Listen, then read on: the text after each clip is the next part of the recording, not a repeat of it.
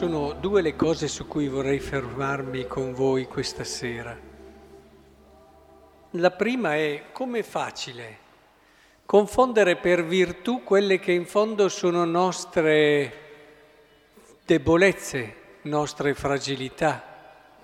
Provate a pensare ad esempio alle nostre paure, al nostro non voler dispiacere alla gente il nostro voler corrispondere a quello che è l'attesa degli altri. E questo ci fa tante volte allineare con il pensare comune, con il buon senso comune. Facciamo un esempio. Arrivano, c'è un sacco di gente, ci sono tante persone, non c'è possibilità di arrivare a Gesù avrebbero benissimo potuto anche dire tra loro, eh, è la volontà di Dio che ha fatto sì che noi non arriviamo al Signore. O in un gesto di ancora più grande carità avrebbero potuto dire, beh, ci saranno altre persone che hanno bisogno, meglio che facciano loro. Non siamo egoisti a pensare solo alle nostre esigenze e solo ai nostri bisogni. Insomma, avrebbero potuto dire tantissime cose che alla fine sarebbero apparse come virtù. Però questi qui invece non si adeguano alla situazione, non sono in quello che potrebbe essere chiamato un abbandono alla volontà divina. Loro fanno di tutto, eh? Arrivano addirittura a scoperchiare un tetto e alla fine scendono giù e Gesù non gli dice mica, eh perché non vi siete stati là al vostro posto? Non era forse questa la volontà di Dio? Non gli dice mica, perché non avete lasciato posto agli altri che forse potevano ricevere di più? Ma ammira la loro fede. Questo ci fa pensare. Qual è la grande differenza che c'è?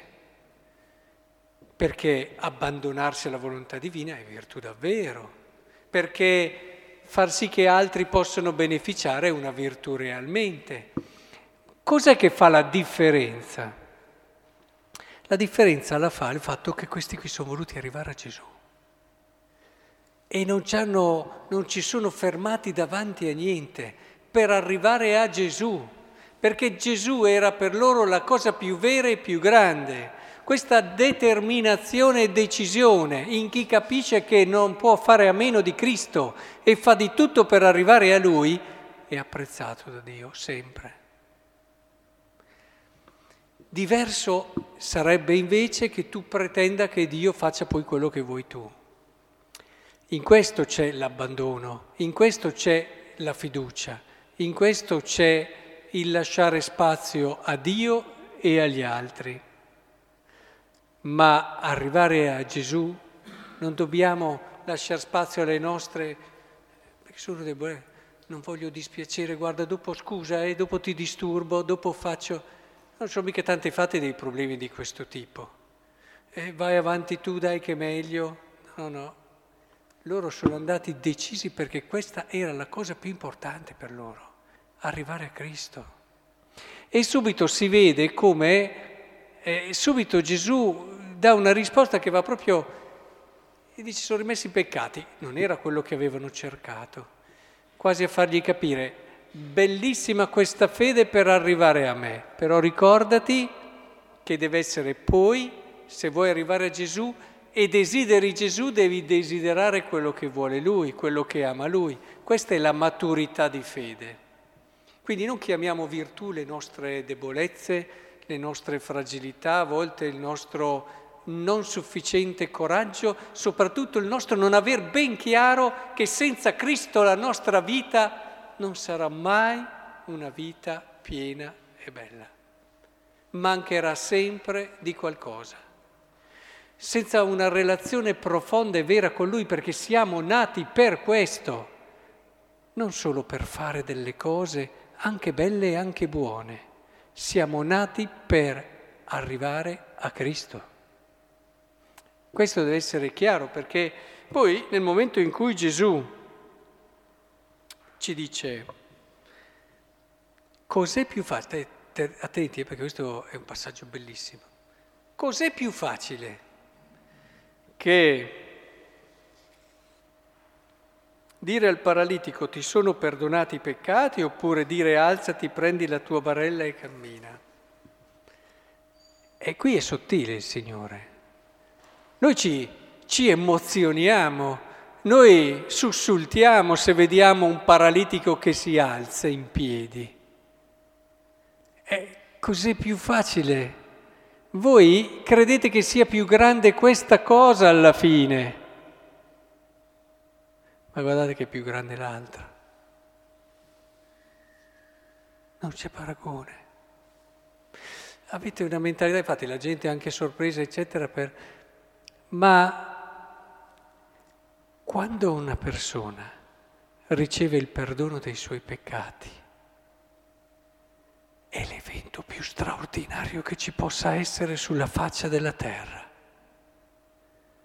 Perché in quel momento lì tutta la storia ritrova il suo centro, la sua morte e risurrezione di Cristo, l'amore di un Dio che si è piegato di un Dio che non può resistere per l'amore che ha per la sua creatura, un Dio che dimostra di essere Dio proprio perché si dona totalmente per la creatura che ama. Ora, noi l'abbiamo completamente perso questo senso. E non a caso il sacramento della confessione in crisi, perché il perdono dei peccati è ciò che ci permette di capire e di entrare in una dimensione dell'essere Dio e dell'essere uomo decisive. E non, non neanche, neanche gli sta a fare un confronto il fatto che un paralitico, un moribondo, un morto risorga. Robetta al confronto del perdono dei peccati. È questione del senso delle proporzioni che noi abbiamo perso. Noi ci emozioniamo di più, noi ci, se c'è, e infatti corriamo appena c'è un miracolo, siamo tutti là che corrono. Ma quello che avviene adesso, in questa messa, voi potete andare a casa stasera, andate a casa dicendo, oh ma non sai cosa ho vissuto oggi? Ma andatelo a dire, magari telefonate anche a delle persone, ma ti rendi conto di che cosa ho vissuto oggi? Ho vissuto quanto di più grande e di più vero ci possa essere nell'universo, non nella terra. La morte e la risurrezione di Cristo che qui stiamo vivendo, che è cuore anche del perdono dei peccati, la presenza di Cristo che qui stiamo vivendo adesso, il suo amore è l'evento che dovrebbe essere gridato in ogni angolo. Non c'è cosa più grande, è che noi abbiamo tante cose da fare, tante cose, e ci emozioniamo molto di più per tante altre. La messa diventa una cosa tra le tante che ringraziate Dio di avere questa possibilità, anche questa vostra consapevolezza che vi fa venire anche a celebrare. Quindi più che rivolgerla a voi queste parole le rivolgo a chi magari ha preferito fare milioni di altre cose piuttosto che venire a messa questa sera. Ma, ma ditelo perché passa attraverso di voi questo annuncio. Dite, non abbiate pudore, timore, ditelo. Oggi ho vissuto qualcosa di straordinario da farmi tremare i polsi, perché la messa è questo. Ed è dalla messa che, come un fiume, scorre il perdono dei peccati e tutto il resto. Come se Gesù ci volesse dire, ma cos'è più importante? Cos'è più grande? Lasciate allora che la parola ci riporti al cuore e al centro. Quando abbiamo le idee chiare, faremo delle scelte giuste e quando si fanno le scelte giuste nella vita si è persone felici.